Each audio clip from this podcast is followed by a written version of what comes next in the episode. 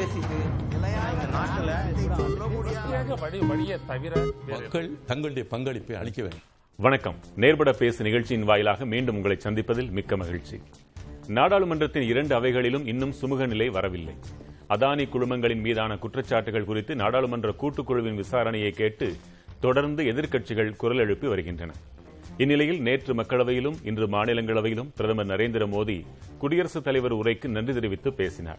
பேச்சில் அதானி என்ற சொல்லை கூட பயன்படுத்தவில்லை என்கின்றன எதிர்க்கட்சிகள். பல்வேறு திட்டங்களையும் நாட்டின் வளர்ச்சி நிலையையும் விரிவாக பேசிய பிரதமர் முந்தைய காங்கிரஸ் அரசு நீண்டகால பிரச்சினைகளுக்கு தீர்வு காண தவறிவிட்டது என்று விமர்சித்திருக்கிறார். இந்த விமர்சனம் உண்மையானதா அபாண்டமானதா விவாதிக்கலாம். பங்கேற்போர் திராவிட முன்னேற்ற கழகத்தைச் சேர்ந்த மக்களவை உறுப்பினர் திரு. கலாநிதி வீராசாமி காங்கிரஸ் கட்சியைச் சேர்ந்த திருமிகு லட்சுமி ராமச்சந்திரன் வலதுசாரி சிந்தனையாளர் வழக்கறிஞர் திரு. எம். ராமமூர்த்தி மூத்த பத்திரிகையாளர் திரு பாக்கி. நால்வருக்கும் வணக்கம். வணக்கம் வணக்கம். திராவிட முன்னேற்ற கழகத்தின் மக்களவை உறுப்பினர் உங்களிடம் வருகிறேன். அதற்கு முன்னதாக லட்சுமி ராமச்சந்திரன். பிரதமர் அவைக்கு வருவாரா பதில் சொல்வாரா என்றெல்லாம் கேட்டுக் கொண்டிருந்தீர்கள். அவைக்கும் வந்துவிட்டார். இரண்டு அவைகளிலும் பதில் சொல்கிறார். காங்கிரஸ் கட்சியைச் சேர்ந்தவர்கள் தான் எதிர்க்கட்சிகள் தான் வெளிநடப்பு செய்தன. என் அரசின் சாதனைகள் எதையெல்லாம் என்று பட்டியலே இட்டு சொல்லியிருக்கிறார். என்னை எதிர்ப்பதற்காகத்தான் நீங்கள் ஒன்று கூடியிருக்கிறீர்களே தவிர உங்கள் தோல்விக்காக கூட ஒன்று கூடவில்லை. இதற்காக நீங்கள் அமலாக்கத்துறை போன்றவற்றிற்கு தான் நன்றி செலுத்த வேண்டும் போல் இருக்கிறது என்ற அளவிற்கு பேசிவிட்டாரே உங்கள் பதில் என்ன? வணக்கம். பிரதமர் பாராளுமன்றத்துக்கு வந்துட்டாரு. ரொம்ப மகிழ்ச்சி. ரொம்ப ரொம்ப சந்தோஷப்பட வேண்டிய விஷயம். நாம எல்லாரும் வந்து கொண்டாட வேண்டிய விஷயம். அவரோட பாராளுமன்ற உரை எப்படி இருந்தது அப்படிங்கறத வந்து ஒரு நாலு ஆங்கில வார்த்தைகள் யூஸ் பண்ணி நான் சொல்ல போறேன். அதுக்கு தமிழாக்கமும் சொல்லிடுறேன். அவரோட பாராளுமன்ற உரை வந்து டைவர்ஷன் டைவர்ட் பண்ணாரு. எதை டைவர்ட் பண்ணாருன்னு கொஞ்ச நேரத்துல பேசுவோம். திசை திருப்பினாரு. எந்த எந்த கேள்விகளை ச- சந்திக்காத அதுக்கான விடைகளை கொடுக்காத தி- எந்த விஷயத்தை வந்து திசை திருப்பினாருங்கிறத கொஞ்ச நேரத்துல பார்ப்போம். டிஃபேம் ரெண்டாவது வார்த்தை வந்து டிஃபேம் எல்லாரையும் மட்டம் தட்டினாரு இழிவாக பேசினார். யாரெல்லாம் இதுவரைக்கும் நடந்த அரசாங்கங்கள் பிரதமர்கள் எல்லாம் மக்கள் வந்து ஓட்டு போட்ட அரசாங்கம் தான். இவங்கெல்லாம் வந்து என்ன யாரும் உட்கார வச்சிருந்தாங்க போய். அவங்க எல்லாமும் மக்கள் வந்து ஓட்டு போட்டு இந்த ஜனநாயகத்துல தான் ஜெயிச்சு வந்த அரசாங்கங்கள் அதோட பிரதமர்கள் நம்ம மாநில அரசாங்கங்கள் அதோட சீஃப் மினிஸ்டர்ஸ் எல்லாரையும் டிஃபேம் பண்ணாரு. அதாவது த- தரக்குறைவா பேசினாரு. டினை டினை எதுவுமே எல்லாமே ஒண்ணுமே எங்க மேல வச்ச குற்றம் எல்லாம் தவறு. அதெல்லாம் பத்தி பேசவே இல்லை. கரப்ஷன் இல்லையா? அதாவது எந்த விதமான ஊழலும் நடக்கவில்லையா? வேலையின்மை அப்படிங்கறத பத்தி இளைஞர்கள் பேசுறாங்க. ஒவ்வொரு நாளும் நம்ம பத்து இடங்கள் காலியா இருந்தா எப்படி ஆயிரக்கணக்கில் அதுக்கு அப்ளை பண்ணி மோதிக்கிறாங்க அப்படிங்கிற நிலைமைய ஒவ்வொரு மாநிலத்திலையும் பார்த்துட்டு இருக்கோம் வேலையின்மை அப்படிங்கறத பத்தி ஒன்னும் பேசல அதுவும் டினை பண்றாரு.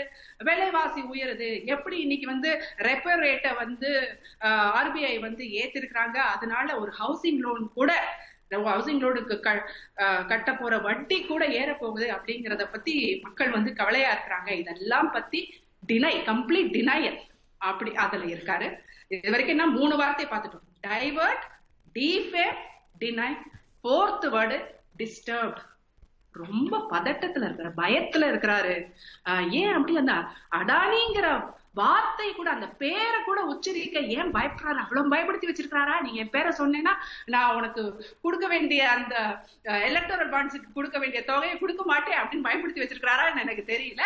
டிஸ்டர்ப்டா தெரிஞ்சாரு. ஏன் பிரதமர் இவ்வளவு டிஸ்டர்ப்டா இருக்கிறாருன்னு எனக்கு ரொம்ப வருத்தமா இருக்கு. சோ ஃபர்ஸ்ட் கேள்வி. ஃபர்ஸ்ட் வார்த்தை டைவர்ட் அப்படிங்கிறதுக்கு வருவோம் அது ஏன்னா விழாவாரியா சொல்லணும் எனக்கு. எதுல இருந்து டைவர்ட் பண்றாரு? எதுல இருந்து மக்களோட கவனத்தை திசை திருப்புறாரு அப்படிங்கறத விழாவாரியா எனக்கு சொல்லணும். அதனாலதான் அதை கடைசியாக இது பண்றேன்.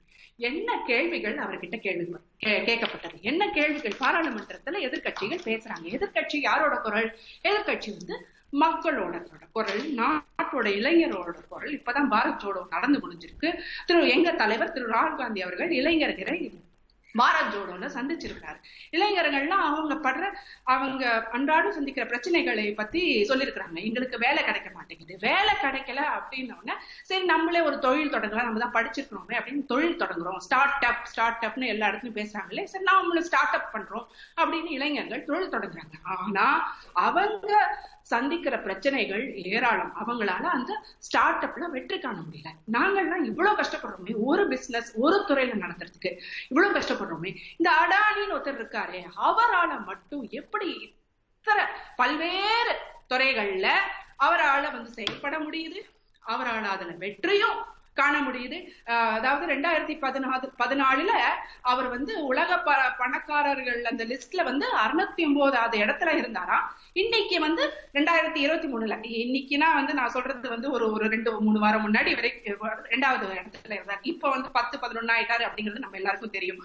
சோ அது எப்படி ஒத்தரால ரெண்டாயிரத்தி பதினாலுல இருந்து இருபத்தி மூணு வரைக்கும் இவ்வளவு ஒரு அசுர வேகத்துல ஒத்தரால மட்டும் வளர முடிஞ்சது. அவரோட மொத்த ச- சொத்து வந்து எட்டு பில்லியன் இருந்தது. இன்னைக்கு வந்து நூத்தி நாற்பது பில்லியன் இருக்கு. அவரால மட்டும் எப்படி வர வளர முடியுதுன்னு இந்திய இளைஞர்கள் கேட்ட கேள்வியை தான் பார்லிமெண்ட்ல கேட்டிருக்காங்க. இந்த ஹிண்டன்பர்க் ரிப்போர்ட் அப்படிங்கிறது ஒண்ணு வந்திருக்கு. ஹிண்டன்பர்க் ரிப்போர்ட்டை பத்தி ஊடகங்கள் பேசுறாங்க. ஊடகங்களால. பாராளுமன்றத்துல வந்து போய் கேள்வி கேட்க முடியுமா? அந்த கேள்வி யார் கேட்கணும்? எதிர்க்கட்சி தானே கேட்கணும். எதிர்க்கட்சி தலை- தலைவர் தானே கேட்கணும். அந்த ரிப்போர்ட் வந்திருக்கு. அதனால ஹிண்டன்பர்க் ரிப்போர்ட் ஃபாரின் ரிப்போர்ட். அதை வந்து நமக்கு அதை பத்தி கவலைப்பட வேண்டாம். ஆனா அதுல ஏதோ ஊழல் நடந்திருக்கு அக்கவுண்டிங் ஃப்ராட் நடந்திருக்கு ஸ்டாக் மார்க்கெட்டை வந்து மேனிபுலேட் பண்ணிருக்கிறாங்க இவங்க ஷெல் கம்பெனிஸ் வச்சிருக்கிறாங்க மொரீஷியஸ்ல அப்படின்னு ஹிண்டன்பர்க் ரிப்போர்ட் மட்டும் இல்லை இப்ப நிறைய இதர எவிடன்சஸும் வந்துருச்சு. இவ்வளவு நடக்குதே அதனால நம்ம இந்த ரிப்போர்ட் எல்லாம் நம்ப வேணாம். நம்ம joint parliamentary committee JPC Indian parliamentary committee தான் ஃபாரின்ல இங்கிலாந்து இல்ல ஆஸ்திரேலியா இல்ல அமெரிக்கால இந்தியன் பார்லிமெண்டரி கமிட்டி ஒரு ஜாயிண்டா நம்ம வந்து இதை இன்வெஸ்டிகேட் பண்ணணும் இந்த ஊழலை இன்வெஸ்டிகேட் பண்ணணும் அப்படின்னு இந்திய பிரஜைகள் சார்பாகவும் இந்திய ஊடகங்கள் சார்பாகவும் இந்தியால இருக்கிற எக்ஸ்பர்ட்ஸ் இருக்காங்க இல்லையா? இந்த துறை அவங்க சார்பாகவும் லட்சுமி, ஆமா சற்று நேரமாகிறது. இந்த நான் ஒரு அடுத்த சுற்றுல வரேன். இதுல இருக்காங்க. பேசுவதற்கு வாய்ப்பளிக்கப்பட்டிருக்கிறது. இரண்டாவது பிரதமர் இன்று குடியரசுத் தலைவரின் உரைக்கு நன்றி தெரிவிக்கும் விதமாக பேசியிருக்கிறார். ஆனால் அதானி என்ற சொல்லை பயன்படுத்தவில்லை என்றால் அவர் என்ன சொல்ல வருகிறார்? அது ஒரு தனி நிறுவனத்தின் பிரச்சனை என்பதாகவா? அல்லது செபி ரிசர்வ் வங்கி போன்றவையெல்லாம் நடவடிக்கைகள் எடுக்கின்றன. உச்சநீதிமன்றமும் விசாரிக்கப் போகிறது.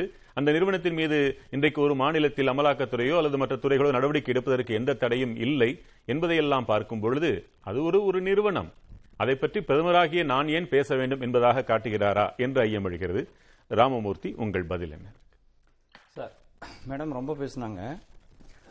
சில விஷயங்கள் மட்டுமே நான் குறிப்பிட விரும்புகின்றேன்.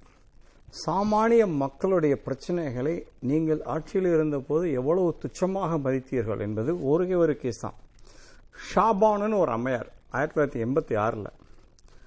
கிட்டத்தட்ட அறுபத்தி ரெண்டு வயசில் அவருடைய கணவர் அவரை வந்து விவாகரத்து பண்ணுறாரு செக்ஷன் ஒன் டுவெண்ட்டி ஃபைவ்ல ஜீவனாம்சம் கேட்டு இருபத்தஞ்சு ரூபா தான் சார். ரொம்பலாம் கிடையாது. வெறும் இருபத்தஞ்சு ரூபா கேட்டு கோர்ட்டுக்கு போகிறாங்க உச்சநீதிமன்றம் அந்த இருபத்தஞ்சு ரூபா கொடுக்கணும்னு சொல்லுச்சு. உங்களுக்கு இருந்த மிருக மெஜாரிட்டியான ஒரு பார்லிமெண்ட்டை வச்சுட்டு நீங்க என்ன பண்ணீங்க? அந்த அந்த உத்தரவை ரத்து பண்ணது மட்டும் இல்லாம இஸ்லாமிய பெண்களுக்கு ஜீவனாம்சன்ற ஒரு விஷயமே இல்லாம நீங்க பண்ணிட்டீங்க.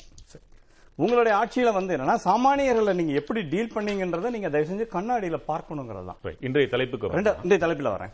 அதானி பத்தி ஏன் பேசல? அதானி பத்தி ஏன் பேசணும்?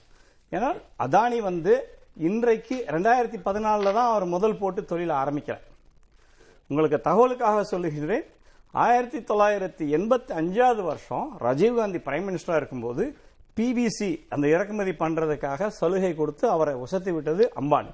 சாரி ராஜீவ்காந்தி தொண்ணூற்றி நாலுல முந்திரா போர்ட்டுன்னு ஒரு போர்ட்டை வந்து தனியார் அவருக்கு கையில் கொடுத்தது வந்து நரசிம்மராவ். அதே முந்திரா போர்ட்டில் ஸ்பெஷல் எக்கனாமிக் ஜோன் எந்த விதமான அந்த தொழிலாளர் சட்டங்களும் பொருந்தாதுன்னு சொல்லிட்டு ஒரு ஸ்பெஷல் எக்கனாமிக் ஜோன் கொடுத்து அவரை வளர்த்து விட்டது மன்மோகன் சிங். ஆக நீங்க நீங்க என்ன நினைக்கிறீங்கன்னா சொல்லியிருக்கார். அதான் சார் அப்போ இப்போ மேடம் சொல்றதை பார்க்கும்போது என்ன எனக்கு என்ன தோணுதுன்னு கேட்டிங்கன்னா ஸோ இவ்வளோ நாள் நீங்க ஆட்சியில் இருக்கும்போது அங்க பங்கும்போதெல்லாம் நீங்க பங்கு வாங்கியிருக்கிறீங்க. இப்ப பங்கு வர்றது நின்னு போனதுனால அதானி மேல குற்றம் சாட்டுறீங்களான்ற ஒரு சந்தேகம் இப்பயும் பங்கு வருதான்றது கேள்வி ஆயிடும். ஏன்னா இல்ல இல்ல. காங்கிரஸ்காரங்களும் திமுக காரங்களும் இந்த விஷயத்துல ஒரு விஷயம். கண்ணாடியை பார்த்து பேசுறாங்க. சோ கண்ணாடியை பார்க்கும்போது அவங்களெல்லாம் தெரியுறாங்க. அவங்களோட அவங்க ஆட்சி எப்படி நடந்ததுங்கிற விஷயம் மனசுக்குள்ள வருது. ஆகையால கண்ணாடியை பார்த்து பேசும்போது அப்படிதான் நடக்குது. குறுக்கீட்டுக்கு மன்னிக்கணும். ஒரே ஒரு விஷயம் மட்டும் சொல்லி முடிச்சு நான் அடுத்த கேள்விக்கிறேன் இப்போ ராஜீவ் ராகுல் காந்தி வந்து கன்னியாகுமரியில இருந்து ஸ்ரீநகர் வரைக்கும் பாரத் ஜோதோ. ஒரு சொகுசு வேன்ல ஒரு அறுபத்தஞ்சு சொகுசு வேன்ல யாத்திரை போனார். இல்ல நடந்தானே போனார். ஒவ்வொரு ஊர்லயும் நடந்து போனாரு. மத்த எல்லா ஊர்லயும் அது ஒரு ஊர் விட்டு ஒரு ஊர் போகும்போது அது அந்த வேன்ல தான் போனார் இல்ல அப்படி பார்த்தா பிரதமர் மேல உங்களுக்கு. செல்வாக்கு இல்ல இல்ல உங்களுக்கு செல்வாக்கு ராகுல் காந்திக்கு கூடி இருக்குது அப்படின்னா ரெண்டாயிரத்தி இருபத்தி மூணு பிப்ரவரியில் இருக்கிறோம். ரெண்டாயிரத்தி இருபத்தி நாலு ஏப்ரல் மேல எலெக்ஷன் ராகுல் காந்தி வேற எந்த தொகுதியிலையும் நிக்காமல் அமைதியில நின்னு காமிப்பாராம். சார் அவங்க அதெல்லாம் கேட்கல இவ்வளவு பிரச்சனை நடக்குது. எங்கள் செல்வாக்கு குறைந்ததாகவே இருக்கட்டும். அதனால தான் எதிர்க்கட்சி வரிசையில் உட்கார்ந்து இருக்கிறோம் அவங்க சொல்லலாம். அந்த குற்றச்சாட்டுக்கு பதில் என்ன? உதாரணத்துக்கு ஒரு கேள்வி. ரெண்டாயிரத்தி பத்து டிசம்பர் பத்தொன்பதாம் தேதி. அன்றைய பிரதமர் அன்றைய பிரதமர் டாக்டர் மன்மோகன் சிங். ஸ்பெக்ட்ரம் விவகாரத்தில் நாட்டு மக்களிடமிருந்து எதையும் நாம் மறைக்கவில்லை. எனவே என்னிடம் விசாரணை நடத்த விரும்பினால் நான் பொது கணக்கு குழு முன்பு மகிழ்ச்சியோடு ஆஜராவேன். அதற்கு தயாராக இருக்கிறேன் அப்படின்னு அவர் சொல்லியிருக்கார். இந்த ஸ்பெக்ட்ரம்ங்கிறத எடுத்துட்டு அது அரசு இது தனியார் நிறுவனம் என்று கூட இருக்கலாம். ஸ்பெக்ட்ரம் என்பதை எடுத்துட்டு அதானி என்று போட்டுக்கொண்டால் இன்றைய பிரதமர் அதை சொன்னால் என்ன? பிரச்சனை முடிஞ்சது இல்ல இல்ல நீங்களே இதை எடுத்து கொடுத்தீங்க உங்களுக்கு மிக நன்றியான விஷயம். ஸ்பெக்ட்ரம் மக்களுடைய சொத்து.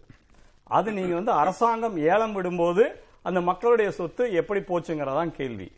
இந்த அரசாங்கம் வந்து ஸ்பெஷலாக அவருக்கு சலுகை கொடுத்து இந்த விஷயத்தில் இவ்வளோ கோடி ரூபாய் இது பண்ணியிருக்குது அப்படின்னு ஸ்பெசிஃபிக்கான குற்றச்சாட்டு பாராளுமன்றத்தில் இது வரைக்கும் வரவே இல்லையே. நீங்கள் பத்தாம் பொதுவா அதானி பணக்கார ஆகிட்டாரு அதானிக்கு வந்து ஆஸ்திரேலியாவில் இந்த கான்ட்ராக்ட் கொடுத்துறாங்க அதானிக்கு வந்து இந்தோனேஷியாவில் இந்த கான்ட்ராக்ட் கொடுத்துட்டாங்க அதானிக்கு வந்து இப்போ வந்து இஸ்ரேலில் வந்து ஹைஃபா துறைமுகத்தை கொடுத்துட்டாங்க. ஸோ இதற்கும் இந்திய அரசாங்கத்திற்கும் என்ன சம்பந்தம் உண்டு என்பதை நீங்க வந்து நேரடியாக ரொம்ப ஸ்பெசிபிக்கான ஒரு குற்றச்சாட்டாக நீங்க சொல்லணும். அது இதுவரைக்கும் யாருமே பண்ணலையே. அதை ஹிண்டன்பர்க் பண்ணியிருக்குது. அதை எதிர்க்கட்சிகள் எல்லாம் அதை வழிமொழிகின்றன ஹிண்டன்பர்க் பண்ணது அரசாங்கம்னு சொல்லல. அவர் வந்து ஸ்டாக் மார்க்கெட்ல முறையீடு பண்ணாருன்னு சொல்றாரு. அதுக்கு அதற்கும் இவர் வந்து முறையீடு பண்ணதாக இருந்தாலும் கூட அது அரசாங்கத்தோட உறவை பண்றது- சொல்றாங்களே. அந்த இல்ல என்ன இல்ல அரசாங்கத்தை லிங்க் பண்றதுக்கு என்ன இருக்குங்கிறத நீங்க சொல்லணும். அந்த உறவை தான் பலமுறை சொல்லிட்டாங்க. பிரதமரோட பயணம் அங்கங்கு சென்ற பிறகு இலங்கையில் உள்ள ஒரு அமைச்சரை சொல்லி இருக்கிறார் இத்தனை நடந்த பிறகும் இதற்கு என்ன ஒரு கூட்டுக்குழு விசாரணை தானே. என் மீது சீசரின் மனைவி சந்தேகத்திற்கு அப்பாற்பட்டவளாக இருக்க வேண்டும் என்பது போல என் மீது சந்தேகமா உங்களுக்கு கூட்டுக்குழு விசாரணைக்கு தயார் என்று சொல்லிவிட்டால் திரும்ப. இவ்வளவு உயர்ந்த நரேந்திர மோடியின் புகழ் இன்னும் உயரத்தானே செய்யும். specific-ஆ என்ன இல்ல ஸ்பெக்ட்ரம் ஏலத்துல ஸ்பெசிபிக்கா அதுல வந்து நீங்க என்ன பண்ணீங்க? நீங்க வந்து எந்த விதமான சிஸ்டத்தையும் ஃபாலோ வந்து யார் முதல்ல வர்றாங்களோ அவங்களுக்கு தான் நான் நான் வந்து ஏலம் கொடுப்பேன். குற்றச்சாட்டு என்று ஏற்றுக்கொண்டாலுமே கூட இன்றைக்கு முடிவில் என்ன வந்தது அதில் குற்றமில்லை என்று பாராளுமன்றத்திலேயே? டி ஆர் பாலு இன்றைக்கு? பிரதமரை சொல்கிறாரே இல்ல இல்ல, சொல்லிட்டு போறாரு இன்னைக்கு வந்து அது அது வந்து ஒரு கிரிமினல் கேஸ் வந்து அப்கோர்ஸ் அதுல இதான அக்யூடலான கூட அப்பீல் அதை ஹைகோர்ட்ல பெண்டிங்கா இருக்குல்ல அதை ஒரு பிரதமர் இப்படி. சொல்லலாமான்னு கேட்கிறாரே டி ஆர் பாலு ஏன் சொல்லக்கூடாதுன்னு தான் நான் கேட்கறேன் இப்போ வந்து அவர் என்ன கேட்டுவிட்டாரு அப்படி இது வந்து நேரு வந்து அவ்வளவு பெரிய ஆள்னா ஏன் நீங்க நேரு பேரை வைக்காம காந்தி பேரை உங்க பின்னாடி சொருகிட்டீங்கன்னு கேட்டாரு அது வந்து நீங்க நீங்க கேள்வி கேட்கும் போதெல்லாம் நியாயமா இருக்குது. உங்களை பார்த்து பதில் கேள்வி வரும்போது ஏன் பிரதமர் இப்படி காங்கிரஸ் பிரதமர் பேசவே மாட்டேன்றாருன்றீங்க. பேசினா இப்படி பேசுறாருன்னு சொல்றதா காங்கிரஸ் கட்சியைச் சேர்ந்தவராகவே இருந்து மறைந்த வல்லபாய் பட்டேலை பாரதிய ஜனதா கொண்டாடும் பொழுது காந்தியை காங்கிரஸ்காரர்களே பேரில் சேர்த்து வைக்க கூடாதா? அது சொல்லுங்களேன் சொல்லுங்களேன். எங்களுக்கு நேரு பேரு அதனால தான் பிடிக்கல. நாங்க வந்து காந்தி பேரை வச்சுக்கிட்டோம்னு சொல்லிட்டு போறோம். பிரச்சனை இல்லையா. திரு கலாநிதி வீராசாமி சொல்லுங்க. இல்ல அனைவருக்கும் வணக்கம். இல்ல இப்ப அவர் பேசுறது பிரைம் மினிஸ்டர் எந்த அளவுக்கு ஒரு ஒரு அந்த கருத்து வந்து எவ்வளவு ஒரு அது- அதாவது அது ஒரு பைத்தியகார்த்தனமான கருத்து அப்படின்னு தான் நான் பாக்குறேன் நானு. ஏன்னா நீங்க வந்து அவை நாகரிகம் கருதி சில சொற்களை நீங்கள் அறியாதல்ல பாராளுமன்றத்தில் பயன்படுத்தக்கூடிய சொற்களை மட்டும் இங்கேயும் பயன்படுத்த வேண்டுகிறேன். இல்ல இல்ல இல்ல இல்ல பைத்தியகார்த்தனம் அப்படின்றது வந்து நான் எக்ஸ்பிளைன் பண்றேன் ஏன் அப்படின்றது. அதாவது ஒரு நாட்டின் பிரதமர் அப்புறமா இப்ப நம்மளுடைய இப்ப நமக்கு இங்க இன்டர்வியூ கூட வாழ்ந்துட்டு கூட தெரியும். இப்ப என்னோட பேர் வந்து என் மனைவிக்கு வந்து என்னுடைய பேர் தான் வந்து சர்நேமா இருக்கும். இப்போ வந்து ஃபெரோஸ் காந்தியின் மனைவி என்று வந்த பின்பு இந்திரா நேரு என்று இருந்தவர் இந்திரா காந்தி ஆனார். சோ இப்போ அது மாதிரி காந்தினா இப்ப நாங்க என்ன காந்தின்னா நாங்க என்ன இப்போ மகாத்மா காந்தி பேர் பின்னாடி வச்சிருக்காங்கன்னு நீங்க சொல்றதும் அந்த- அந்த அடிப்படையில தான் நீங்களும் அது பதில் சொல்றீங்க. இது வந்து பெரோஸ் காந்தியின் மனைவி அதற்கு பிறகு அவர்கள் குழந்தைகள் அவங்க எல்லாருக்குமே இப்போ இது வந்து இது இந்திரா காந்தின்றவங்க வந்து ஒரு ஆணாக இருந்திருந்தால் அவங்க வந்து பின்னாடி நேருன்ற பேர் வச்சிருப்பாங்க. இப்ப என்னோட மனைவி வந்து கல்யாணத்துக்கு முன்னாடி அவங்க அப்பா பேர் தான் முன்னாடி வச்சிருந்தாங்க கல்யாணம் என்கிட்ட கல்யாணம் கூட கல்யாணம் ஆனதுக்கு அப்புறமா ஜெயந்தி கலாநிதி அப்படின்றது தான் அவங்க பேரா இருக்கு. இப்ப அது வந்து கெசட்லயே மாத்தி வந்து இது சவு இட் இஸ் ரெஜிஸ்டர் இது வந்து இந்த பேரை வந்து ஒரு பிரதமரும் சொல்கிறார் இந்த ஊடகத்துல வந்து டிஸ்கஷனுக்கு வர்ற ஒருத்தர் சொல்றாரு. ஏன் இத்தனை பேர் இதுல கன்ஃபியூஸ் ஆகுறீங்க அப்படின்றதே தெரியல. அதே போல அதானி விஷயத்தை இன்னும் கன்ஃபியூஷன்ஸ் எல்லாம் சொல்றாங்க. அதெல்லாம் நம்ம விவாதத்திற்கு உட்படுத்தவில்லை. காந்தியா காந்தேயா என்பது எல்லாம் காந்தி கிடையாது. காந்தின்றத நீங்க வந்து இல்ல அது அல்ல அது அல்ல. இன்றைய. பிரச்சனை. ஒரு- காந்தி கிடையாது அது அல்ல இன்றைய பிரச்சனை. ஒரு பிரதமர் அப்படி பேசலாமா என்பது எது போல. காந்தி இல்லைன்னு சொல்றாருன்னு எனக்கு புரியல. அதாவது ஃபெரோஸ் காந்தி பேர் வந்து காந்தி? உச்சரிப்பு வேற. குஜராத்தி உச்சரிப்பு வேற. சரி நீங்க நீங்க போய் கொஞ்சம். பாருங்க சார். ஃபெரோஸ் காந்தி அப்படின்றது அந்த பேரை பத்தி நீங்க கொஞ்சம் ரிசர்ச் பண்ணுங்க நீங்க அதே போல வந்து நம்ம இப்ப அதானின்ற ஒரு ஒருவர் பிசினஸ் பண்ணக்கூடாது அது வளரக்கூடாது அப்படின்றது நாங்க சொல்லல. எத்தனையோ பேர் பணக்காரர்கள் இருக்கிறார்கள் அவர்கள் தொழில்கள் தொடங்கி இருக்கிறார்கள். ஆனால் யார் மீதாவது ஒரு குற்றச்சாட்டு அப்படின்னு வர்றப்போதான் அதுல வந்து நமக்கு பிரச்சனைகள் இருக்கு. அண்ட் அதானி மீது குறிப்பாக பல முறை பாராளுமன்றத்திலேயே குற்றச்சாட்டுகள் வைக்கப்பட்டன. அந்த டைரக்டரேட் ஆஃப் ரெவென்யூ இன்டெலிஜென்ஸ்க்கு கம்ப்ளைண்ட் போயிருக்கு. அந்த- கேசஸ் எல்லாம் கூட இருக்கு. ஆனா all the cases are wipe out அதே போல நீங்க குறிப்பிட்ட மாதிரி ஸ்ரீலங்கால வந்து ஒரு பார்லிமெண்டரி கமிட்டி என்கொயரியில ஒரு அதிகாரி வந்து அவர் சொல்றாரு. இந்த மாதிரி வந்து மோடி அவர்கள் அதானிக்கு இது இந்த ஒரு பிசினஸ் கொடுக்கணும் அப்படின்னு ப்ரெஷர் பண்ணாரு அப்படின்றத சொல்றாரு. இது மாதிரி இதை போன்ற செய்திகள் வரும்பொழுது நம்ம இப்ப நமக்கு இந்தியால வந்து எலக்ட்ரல் பாண்ட்ஸ் ஒண்ணு இருக்கு. இப்போ ஒரு கார்ப்பரேட் கம்பெனி வந்து ஒரு அரசியல் கட்சி நான் எந்த கட்சியா இருந்தாலும் சரி அது காங்கிரஸாக இருக்கட்டும் திமுகவாக இருக்கட்டும் வெளிப்படைத்தன்மையாக அவர்கள் வந்து யா- யார் யாருக்கு எவ்வளவு எவ்வளவு கொடுக்குறாங்க அப்படின்றது வந்து பீப்புள் ஷுட் நோ மக்களுக்கு அது தெரிய வேண்டும். நீங்க அது இப்ப எலக்ட்ரல் பாண்ட்ஸ்ல இப்ப அதானி வந்து இருபதாயிரம் இருபதாயிரம் கோடி இல்லை ஐம்பதாயிரம் கோடி கொடுத்திருக்கிறார் அப்படின்றது வந்து ஏதாவது ஒரு ப்ரூஃப் இருக்கு அப்படின்னா அப்ப இது வந்து கிளியர் கேஸ் ஆஃப் அதாவது ஒரு மோடி வந்து அதானிக்காக பணி செய்கிறார். அந்த அவர் அந்த வேலையை தான் செய்து கொண்டிருக்கிறார். அவரின் பொருளாதார வளர்ச்சி அப்பொழுதுதான் அந்த பிஜேபிக்கு அது தேவைப்படுகிறது. நீங்க ஊழல் ஊழல்னு நீங்க வந்து க- கத்திட்டு இருக்கீங்கல்ல? நீங்க ஊழல் பண்ண தேவையில்லை. நீங்க வந்து உங்க கூட ஒருத்தரை இந்த மாதிரி வச்சுக்கிட்டு நீங்க அவர் மூலமா நீங்க எல்லாத்தையும் சம்பாதிக்கிறீங்க அப்படின்றதுதான் எங்களுடைய குற்றச்சாட்டு. நீங்க அது இல்ல அப்படின்னு சொன்னீங்கன்னா ரெண்டாயிரத்தி ஒண்ணுல வந்து கேத்தல் பாரேக்குன்னு சொல்லிட்டு அவர் ஒரு- ஒரு ஸ்கேம் நடந்தது. அதாவது அதுவும் இதே மாதிரி தான் ஒரு ஸ்டாக் ஸ்டாக் மார்க்கெட்ல ஒரு ஸ்கேம் ஆனால் அன்று இருந்த பிரதமர் அவர் வந்து ஒரு ஜேபிசி வச்சாங்க. ஜேபிசி வச்சு அப்போ இன்ஃபேக்ட் அந்த ஃபால் ஆஃப் தி அந்த பாயிண்ட்ஸ் இந்த சென்செக்ஸ்ன்றது வந்து இந்த அளவுக்கு பெரிய லெவல்ல கிடையாது. அந்த மாதிரி இருக்கிறப்போ இன்று ஒரு பத்து நாட்களில் ஒன்பது லட்சம் கோடி அதாவது இட் ஹஸ் கான் டிசப்பியர் இதை இதை போன்று இருக்கும் பொழுது ஒரு அச்சம் ஏற்பட்டிருக்கிறது. இந்த ஹிண்டன்பர்க் ரிசர்ச்ன்றவங்க அவர்களும் வந்து இது பொருளாதாரத்திற்காக தான் அவர்கள் செய்கிறார்கள் அவங்க வந்து ஒரு ஷார்ட் செல்லிங் கம்பெனி சோ அவங்க வந்து இதுல வந்து காசு பண்ணணும்ன்ற ஒரு நோக்கத்தோட தான் அவங்க வந்து இதை வந்து நமக்கு வெளி வெளிப்படுத்தி உண்மையை கொண்டு வர வேண்டும் என்ற ஆர்வம்லாம் இல்லை. பட் இருந்தாலும் அவர்கள் இதை சொல்லி இவர்கள் வந்து எவ்வளவு ஃப்ராட் பண்ணியிருக்காங்க அப்படின்றதெல்லாம். அண்ட் இன்னொரு இது வந்து நீங்க இப்ப இந்த ரஃபேல் இதுல வந்து அதானியோடைய கம்பெனி அதாவது குரோனி கேபிட்டலிசம் அப்படின்றதுடைய எக்ஸ்பிளேஷன் என்னன்னா உங்களுக்கு முன் அனுபவமே இல்லாத ஒரு கம்பெனியை ஆரம்பிச்சு ஒரு ஒரு ஒரு மாசத்துக்குள்ளார நீங்க வந்து அதை மெயின்டைன் ரஃபேல் விமானங்களை எல்லாம் மெயின்டைன் பண்றதுக்கான அந்த கான்ட்ராக்டை நீங்க அவங்களுக்கு கொடுக்குறீங்க. ஆனா ஹெச்ஏஎல் அப்படின்றது வந்து ஹிந்துஸ்தான் ஏரோநாட்டிக்ஸ் லிமிடெட் வந்து பல வருடங்களாக இதே தொழிலை அரசாங்கத்தில் செய்து கொண்டிருக்கிறார்கள். அவர்களுக்கு கொடுக்காமல் அதானிக்கு கொடுக்கிறீர்கள். அதே போல இப்ப பட்ஜெட்ல வந்து என்றும் இல்லாத அளவுக்கு பத்து லட்சம் கோடி கேபிட்டல் எக்ஸ்பெண்டிச்சர் அதாவது நாட்டின் அந்த இதுவை வளர்த்து கட்டமைப்பை வளர்க்க வேண்டும் என்று கொண்டு வருகிறீர்கள். நீங்க அந்த பத்து லட்சம் கோடி நீங்க கொண்டு வர்றது நான் வந்து சொல்றேன் அஞ்சு லட்சம் கோடி நேரா அதானிக்கு கொண்டு போய் கொடுக்குறதுக்கு நீங்க அடுத்த எலெக்ஷனுக்கு நீங்க தயாராவீங்க. அதுல ஒரு அஞ்சு லட்சம் கோடி கோடியை நான் வந்து கொடுத்துட்டேன்னா அந்த எலெக்ஷன் செலவெல்லாம் அதானி பார்த்துப்பாரு. இதெல்லாம் வந்து நாங்கள் சொல்லும் குற்றச்சாட்டு. இது இல்லை அப்படின்னு நீங்க ப்ரூவ் பண்ணணும்னா வாஜ்பாய் எப்படி அந்த டைம்ல ஒரு ஜேபிசி பர்மிட் பண்ணாரோ அதே போல நீங்க வந்து பர்மிட் பண்ணுங்க. ஏன்னா நீங்க சொல்றீங்க இல்லைங்களா அவர் வாட்ச் டாக்ஸ் அப்படின்னு சொல்லி சொல்றீங்களே அதாவது இந்த செபி இவர்கள் எல்லாமே வந்து அரசாங்கத்தின் கட்டுப்பாட்டில் இருக்கிறார்கள். ஏற்கனவே எங்களோட குற்றச்சாட்டே அதுதான். இந்- இந்தியாவில் இருக்கும் அனைத்து துறைகளும் அதாவது சுப்ரீம் கோர்ட் முதற்கொண்டு அவங்கள வந்து அந்த கண்ட்ரோல்ல கொண்டு வரணும் அப்படின்றது தான் வந்து பிஜேபியில பண்றாங்க. அண்ட் அவர் இன்னைக்கு பிரதமர் வந்து பேசும்போது இன்னொரு இது சொன்னாரு. இந்திரா காந்தி இந்திரா காந்தி இருந்தப்போ இத்தனை மாநிலங்கள்ல வந்து டிசால்வ் பண்ணாங்க அப்படின்ட்டு. நீ அதாவது இப்ப பிஜேபி வந்து அதை மாத்தி அவங்க என்ன பண்றாங்க அப்படின்னா எங்கெல்லாம் எதிர்க்கட்சிகள் இருக்கின்றனவோ எந்தெந்த மாநிலங்களில் எதிர்க்கட்சிகள் இருக்கின்றனவோ அங்க வந்து கவர்னர்னு ஒரு ஆளை போட்டுட்டு அவரை வச்சுக்கிட்டு டிஸ்டர்ப் பண்றது. தமிழ்நாடு கேரளா வெஸ்ட் பெங்கால் உங்களுக்கு எங்கெல்லாம் உங்களுக்கு தெலுங்கானா இது மாதிரி இருக்கிற இடங்கள்ல எல்லாம் ஒன்னு அது மாதிரி பண்றது. இன்னொன்னு வந்து கர்நாடகா மகாராஷ்டிரா போன்ற இடங்களில் நீங்கள் வந்து தேர்ந்தெடுக்கப்பட்ட உறுப்பினர்களை நீங்க வந்து காசு கொடுத்து நீங்க வந்து அவங்கள வந்து கட்சி தாவி இது பண்ணறதுக்கு அதற்கும் பதில் சொல்லி இருக்கிறாரு ஒரு மாநில முதலமைச்சராக தானும் இருந்தவன் அப்படிங்கிறதையும் கூட்டாட்சி பற்றி எப்படி நடத்த வேண்டும் என்பது பற்றி தனக்கும் நன்றாக தெரியும்னு சொல்லி இருக்கிறாரு இல்ல அதுதான் அதுதான் அந்த- அந்த- அழகைத்தான் நாங்கள் பார்த்து கொண்டிருக்கிறோமே. அதாவது இப்போ அந்த கூட்டாட்சியை எப்படி நடத்தணும்ன்றது அவருக்கு தெரியும்ன்றதை தான் நாங்க பார்த்துட்டு இருக்கோம் என்னங்க. நாங்க வந்து இப்போ நான் சொன்ன இந்த எதிர்க்கட்சி இருக்கும் மாநிலங்கள் இதுல வந்து மிக அதாவது கவலைக்குரிய விஷயம் அப்படின்றது என்னன்னு பாத்தீங்கன்னா நீங்க வந்து இன்னைக்கு பிஜேபி வந்து முன்னூத்தி மூணு சீட் எம்பிஸ் இருக்காங்க நீங்க ஆனா தமிழ்நாடு சவுத் இந்தியான்னு எடுத்தீங்கன்னு வச்சுக்கோங்க. இருக்கிற அஞ்சு ஸ்டேட் அஞ்சு ஒரு யூனியன் டெரிட்டரி. இதுல வந்து நூத்தி முப்பது இடங்களில் முப்பது இடத்துல தான் வந்து பிஜேபி இருக்காங்க.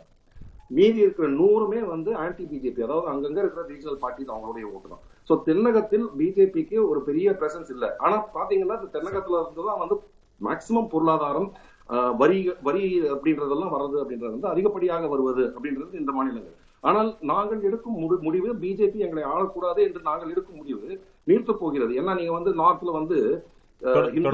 இந்த ஒரு வார்த்தையை வச்சு மக்களை பிரித்து அங்கே இருக்கும் முஸ்லிம்கள் வாழ்வதற்கே அஞ்சு கொண்டு இருக்கும் அளவிற்கு அவர்களை ஒரு பயத்தில் வைத்துக் கொண்டு அதை வைத்து நீங்கள் அரசியல் குஜராத் எனக்கு இது வந்து இது வந்து ஒரு ஒரு- ஒருத்தர் சொன்னது. குஜராத்ல வந்து முஸ்லிம்ஸே வந்து they will vote for BJP ஏன் அப்படின்னா நீங்க அந்த பூத் வைஸ் உங்களுக்கு இன்னைக்கு டீடைல் எடுக்க முடியும். ஒரு பூத்ல வந்து ஆயிரம் ஓட்டு இருக்கு ஆயிரம் பேர் முஸ்லிம் இருக்காங்க அப்படின்னு நீங்க எலெக்ஷன்ல வந்து அங்க பெரும்பான்மையானவர்கள் வந்து பிஜேபிக்கு வாக்களிக்கவில்லை என்றால் அது கண்டிப்பாக அந்த தகவல் வெளியே தெரியும். அடுத்தது திருப்பி ஏதாவது ஒரு கலாட்டா வர்றப்போ அந்த இடத்துல வந்து அந்த இடத்துல ஒருத்தர் கூட உயிரோட இருக்க முடியாது அப்படின்ற அச்சம். காரணமாக வாக்குகள் சொல்றீங்க. தொடர்ந்து பேசலாம். திரு திரு பா வந்து தரப்பிலிருந்து சொல்வதற்கு இவ்வளவு வைத்திருக்கிறார்கள். அங்க இருக்கிற ஒரு ஒரு பிரிவினைவாத அரசியலில் என்பதிலிருந்து ஊழல் என்றால் அது அரசை சார்ந்தோ அல்லது அரசு பார்வையில் நடக்கக்கூடியதோ ஒரு சாந்தா கோச்சார் ஆகட்டும் அல்லது சித்ரா ராமகிருஷ்ணாவாகட்டும் என்று பல்வேறு துறைகளிலும் அங்கே நடக்கின்ற பிரச்சனைகளை பார்க்க முடிகிறது நாட்டு மக்கள். என்றால் அதிலும் இரண்டு அரசுகளிலும் பொதுவாக மாறி மாறி குற்றச்சாட்டுகள் சொல்ல வாய்ப்பு இருக்கிறது.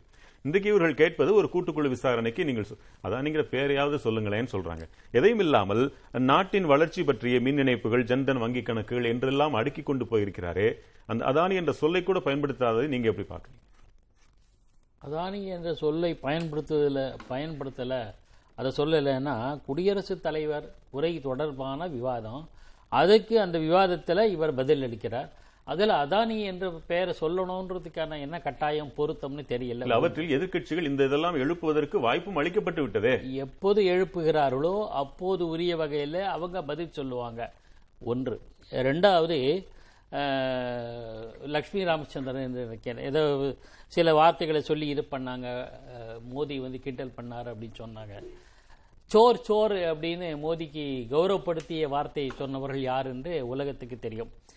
மெயின் முக்கியமான விஷயம் இன்றைய ராகுல் காந்தி பிரதமர் உரையை குறித்த பிரதமரை குறித்த விவாத விமர்சனத்தை பார்த்து பார்த்தாலும் சரி எதிர்கட்சிகளோட செயல்பாட்டிலையும் எந்த இடத்திலுமே இந்த மோடி ஆட்சி மோடி அரசாங்கம் உருவானதிலிருந்து மதக்கலவரங்கள் தாண்டவமாடுகின என்று சொல்லலை. தீவிரவாதங்கள் த தலைவிரித்தாடின என்று சொல்லலை. ஏனென்றால் அதெல்லாம் எப்போ நடந்து எந்த காலகட்டத்தில் நடந்தது எங்கிட்ட புள்ளி விவரம்லாம் இருக்குது அதை சொல்லலை. அப்படின்னா ஒரு அமைதியான சூழலை மெல்ல மெல்ல இந்தியாவை அந்த அமைதியான சூழலுக்கு மோடிய தலைமையிலான அரசாங்கம் நகர்த்தி கொண்டு போகிறது என்பதை புரிந்து கொள்ள வேண்டும். அளவுதான் குறைந்திருக்கிறதே தவிர அல்லது மறைக்கப்பட்டிருக்கிறது என்றுதான் காங்கிரஸ்காரர்கள் சொல்லிக் கொண்டே இருக்கிறார்கள். லட்சுமி ராமச்சந்திரன் பதில் சொல்லுவார். எந்த அளவுக்கு மறைச்சிருக்குன்றதால வெட்ட வெளிச்சமா தெரிஞ்சிடும். அதெல்லாம் ஒன்றும் கிடையாது. ஒன்று முக்கியமானது இந்த எல்லா எதிர்க்கட்சிகளும் குறிப்பா காங்கிரஸ் கட்சி ஏதோ கார்ப்பரேட் நிறுவனங்களாம் அதானி அம்பானியை வந்து குறிவைச்சு தாக்குறாங்கன்னா இவங்க ஆட்சிக்கு வந்தா இந்த மாதிரி கார்ப்பரேட் பெரிய பெரிய நிறுவனங்களோட துணையை சாரவே மாட்டாங்களா? அவங்கள முழுக்க முழுக்க கட்டுப்படுத்தி வச்சிருவாங்களா? நடக்காது. தேர்தல் ஆதாயத்தோடு செயல்படுகிற எல்லா அரசியல் கட்சிகளும் இது போன்ற கார்ப்பரேட்டுகளை சார்ந்துதான் செயல்படும். இதெல்லாம் இந்த அம்பானி அதானி பேச்சுவார்த்தை ஜவஹர்லால் நேரு காலத்தில் டாடா பிர்லா என்ற பேச்சுவார்த்தை இதெல்லாம் ஹம்பக். என்னோட வார்த்தை தயவுசெய்து இது பார்லி அன்பார்லிமெண்ட்ரி இல்லை என்று நினைக்கிறேன். அதனால இந்த வார்த்தை பயன்படுத்துறேன் இது ஒரு அபத்தமான கருத்து. நீங்க வந்து கார்ப்பரேட் நிறுவனங்களை ஆதரிக்காமல் கார்ப்பரேட் நிறுவனங்கள் சலுகை கொடுக்காத ஏதாவது ஒரு அரசாங்கத்தை சொல்லுங்க. புத்தர் சொன்னார் புத்தர் சொல்லுவார் இல்லையா? யார் வீட்டுல மரணம் நடக்கலையோ அவங்க வீட்டுல இருந்து கடுகு வாங்கிட்டு நீங்கள்? சொல்வது அந்த மாதிரி எந்த அரசாங்கம் வெளிப்படையாக தெரியக்கூடிய சலுகைகள் என்றால் மக்களுக்கும் தெரிய வேண்டும். தெரியாமல் நடக்கிறது என்றால் அதுதான் கேள்விக்குள்ளாகும். நீங்கள் எதை சொல்கிறீர்கள்? எல்லாமே தெரியாமல் பாதி நடக்கும் தெரிஞ்சு பாதி நடக்கும். எல்லா காலத்திலுமே ஊழலை அனுமதிப்பது போல் ஆகாதா? இல்ல அது நீங்க ஊழலை அனுமதிப்பதா இல்லையா அப்படின்னு ஒரு விவாதத்துக்கு வந்தீங்கன்னா நம்ம ஆரம்பிச்சிடலாம். ஆயிரத்தி தொள்ளாயிரத்தி நாற்பத்தி ஏழுல இருந்து ரெண்டாயிரத்தி இருபத்தி மூணு வரையில. இந்த மாதிரி விவாதங்கள் மட்டுமல்ல பாராளுமன்றம் வரை அதை பேச்சில் கூட நாம் கேள்வியாக எழுப்பவில்லை என்றால் நாடு எந்த நிலைக்கு போய் சேரும்? பாராளுமன்றத்தில் கேள்வி எழுப்பிய போஃபஸ்க்கு என்ன தீர்வு கிடைச்சது? டூ ஜிக்கு என்ன தீர்வு கிடைச்சது? அதெல்லாம் பார்க்கணும். இது மாதிரி எத்தனையோ ஊழல்கள் நகர்வாலா ஊழல் இன்னைக்கு வரையில் ஏகப்பட்ட ஊழல்கள் அடுக்க முடியும். வருடத்துக்கு தோறும். ஆனா நான் என்ன கேட்கிறேன்? பிரதமர் மோடி இந்த அளவுக்கு காசு பண்ணிட்டார் அப்படின்னு யாராவது ஒரு ஒரு எம்பி சொல்லட்டும். நான் நான் நரேந்திர மோடி மட்டும் சொல்கிறேன். பிரதமர் மோடி இந்த ஊழல் செய்து இவ்வளவு கோடி அடித்து அது பார்லிமெண்ட்ல கூட சொல்ல வேணாம். பாராளுமன்றம் ஒரு புனிதமான இடம். பொதுவெளியில சொல்லட்டுமே. இல்லையே அதற்கான ஆதாரம் இல்லையே. நம்ம இவருடைய உரையை நீங்க முழுக்க ஒரு ரஃபேல் பற்றி பலமுறை சொல்லியிருக்கிறார்கள். இன்னொன்று நான் கொள்ளையடிக்கிறேன் என்றால் உதாரணத்திற்காக என் பணம் என்னிடம் தான் இருக்க வேண்டும் என்பதில்லை. என்னுடைய நண்பரான உங்களிடமும் இருக்கலாம். என்பதாகத்தானே எதிர்க்கட்சிகள் சொல்றாங்க. நண்பருக்கு சலுகை. அந்த நண்பர்கள் நீங்க நாம் யூகிக்கலாம் பேரை சொல்ல விரும்பல அந்த நண்பர்களை உரம் செடியாக இருக்கும்போது வளர்த்து விட்டவர்கள் யார்? அப்படின்ற கேள்வியும் எழும்ப எழும்பவல்லவா இப்ப நண்பர் சொன்னார் ராமுத் சொன்னார் அதானே வளர்த்து விட்டது யார்? இன்றைய தினம் நான் ஒரே ஒரு விஷயம் இந்த மைய கருத்து என்னன்னா நீண்ட காலமான பல பிரச்சனைகளுக்கு தீர்வு காண தவறிவிட்டது காங்கிரஸ் அரசாங்கம். முந்தைய அரசாங்கம் நான் பொதுவாகவே சொல்றேன். இதுக்கு முன்னாடி அது. ஆனா பல தீர்க்க முடியாத சிக்கல்களை துணிந்து தீர்த்தவர் ரெண்டு மூணு விஷயங்கள். பெரிய பெரிய மிகப்பெரிய உதாரணம் ஆ- ஆர்டிகல் முன்னூத்தி எழுபது சட்டப்பிரிவு அரசியல் சாசனத்தின் சட்டப்பிரிவு நீக்கியதே ஒரு துணிவுமிக்க நடவடிக்கையாக அதுக்காகவே நரேந்திர மோடியை பாராட்டுகிறேன். ஒப்பிட்டுமா? அந்த விஷயத்தில் எஸ் நான் உறுதியா சொல்ல அந்த விஷயத்துல. ஏன்னா நான் களத்துல காஷ்மீருக்கு போயிட்டு வந்ததுனால எனக்கு தெரியும். ஒரே ஒரு விஷயம் சொல்றேன் சார். நான் ஒரு கோடீஸ்வர அம்பானி அதானி விட பல கோடி உள்ளவனா இருந்தா என்னால் அமெரிக்கால ஒரு தீவே வாங்க முடியும். ஆஸ்திரேலியாவில் ஒரு பெரிய நிலப்பரப்பை வாங்க முடியும். காஷ்மீர்ல என்னால் ஒரு செங்கல் கூட வாங்க முடியாது. ஒரு பிடி மண்ணை வாங்க முடியாது. இப்படிப்பட்ட நிலைமைய ஒரே முடிவுல வெட்டு ஒரு துண்டு மூலமா நிறுத்தி நீக்க இன்னொன்று கவனிக்க வேண்டியது. மிக மிக நுட்பமாக காரணம் என்ன? வரலாறு என்ன? ஒரு ஊடகவியலாளரே நீங்கள் அது- அதெல்லாம் நான் நானே எழுதியிருக்கேன்? எழுதியிருக்கேன். முன்னூத்தி எழுபது பற்றி அந்த விவாதம் நான் டைவர்ட் பண்ண வரல. இதை ஏன் சுட்டி காட்டுறேன்னா ஒரே ஒரு தகவல் மட்டும் சுட்டி காட்டுறேன் பாரத் ஜோடோ யாத்திரையில அந்த பாரத் ஜோடோ யாத்திரை ராகுல் காந்தி மேற்கொண்டதுக்கு நான் மனமாற வரவேற்றிருக்கேன் பாராட்டுகிறேன் இப்போ செய்வேன். அதுல கடைசியா காஷ்மீர்ல மரியாதைக்குரிய ராகுல் காந்தி பேசும்போது காஷ்மீர் மாநிலம் இரண்டாக பிரிக்கப்பட்ட யூனியன் பிரதேசங்களாக்கப்பட்ட அந்த மாநிலங்களை மீண்டும் முழு மாநில அந்தஸ்து தருவதற்கு நாங்கள் செயல்படுவோம் அப்படி சொன்னாரே தவிர முன்னூத்தி எழுபதை மீண்டும் கொண்டு வருவோம் சொல்லல. ஆனா மாநில அந்தஸ்து காஷ்மீருக்கு தரப்படுமானா பிஜேபியோட நிலைமை அதுதான்.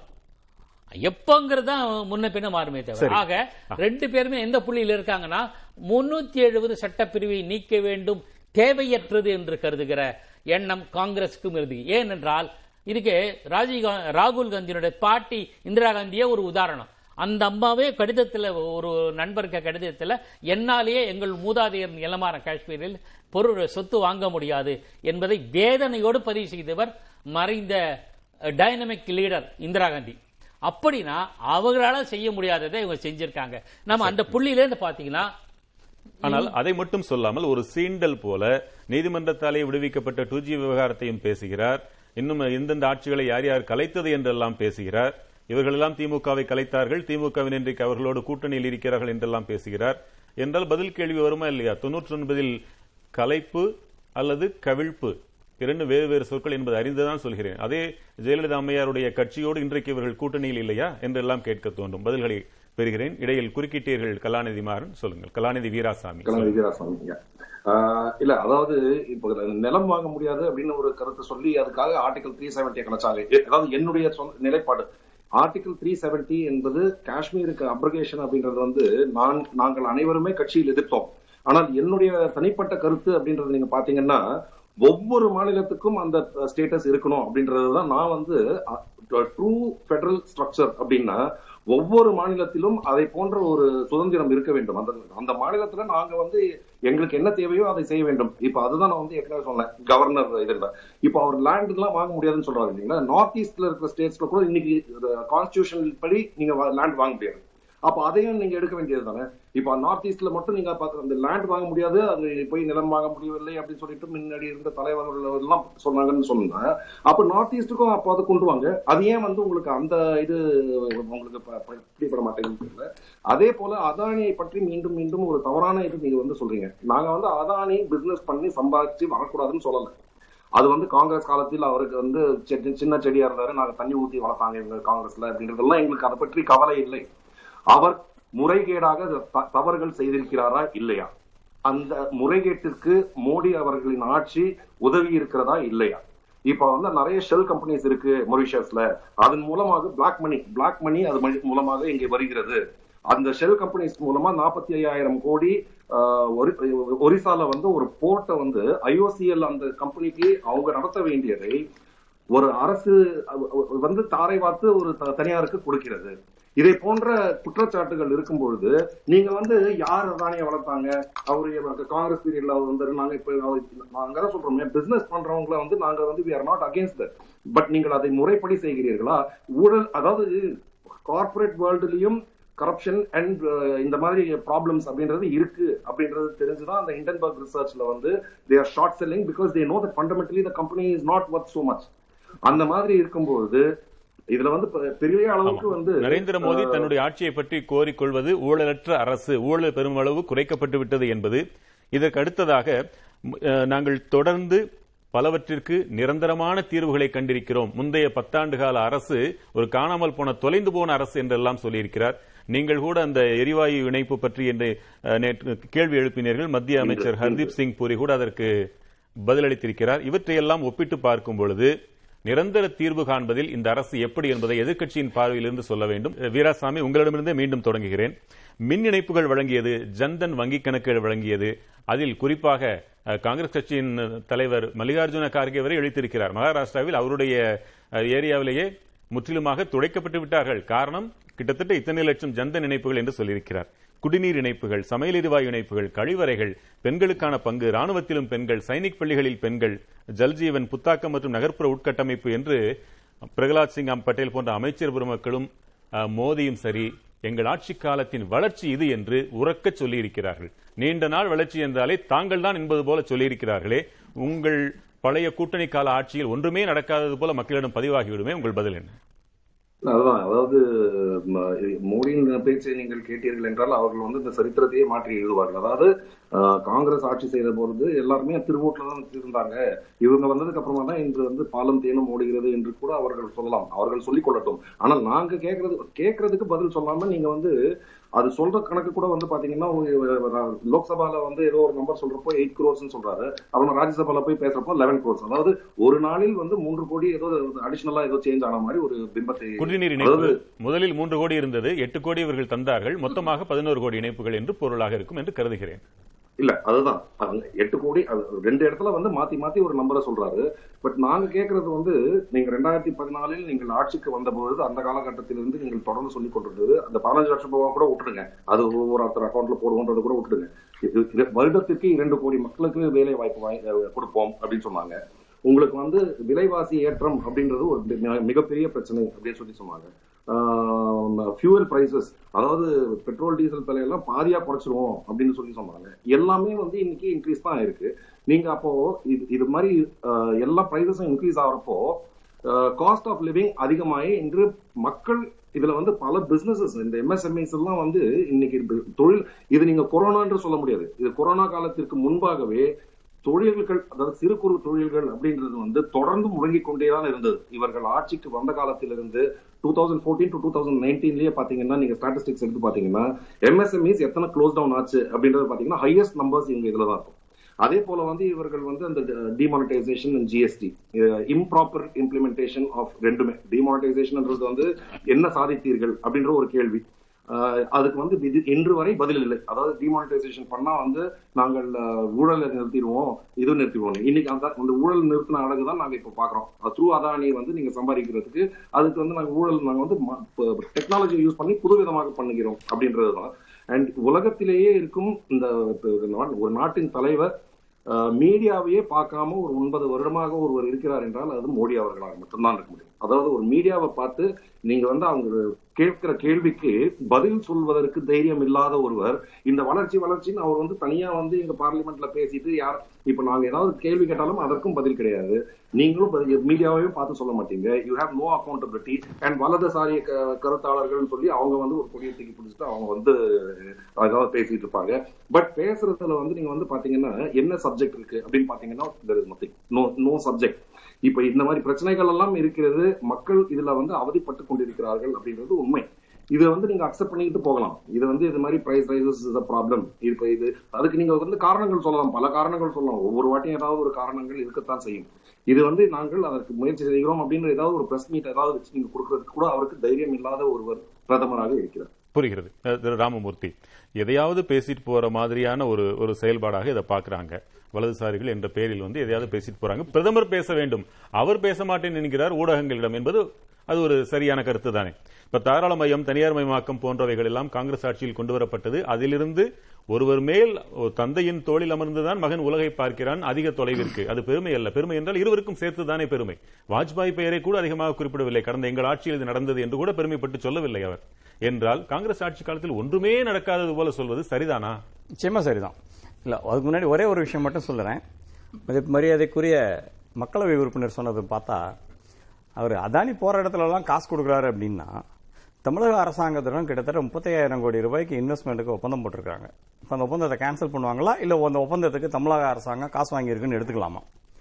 கேரளாவில் பினராயி கம்யூனிஸ்ட் அரசாங்கம் வந்து கேரளாவினுடைய எலக்ட்ரிசிட்டி மின் வாரியத்துக்கூட வந்து கிட்டத்தட்ட எட்டாயிரம் கோடி ரூபாய்க்கு ஒப்பந்தம் போட்டிருக்காங்க. அது தவிர்த்து விளிங்கம் துறைமுகம் மட்டுமே கிட்டத்தட்ட ஏழாயிரத்தி ஐநூறு கோடி.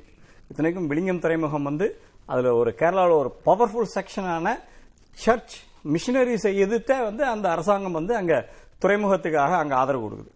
ஆக இப்ப நீங்க வந்து அதானிக்கு ஆதரவு கொடுக்கிற தமிழக அரசாங்கமும் சரி அதானிக்கு ஆதரவு கொடுக்கிற கம்யூனிஸ்ட் அரசாங்கமும் சரி இதே பிராக்கெட்டுக்குள்ள வருவாங்களாம். ஒண்ணு.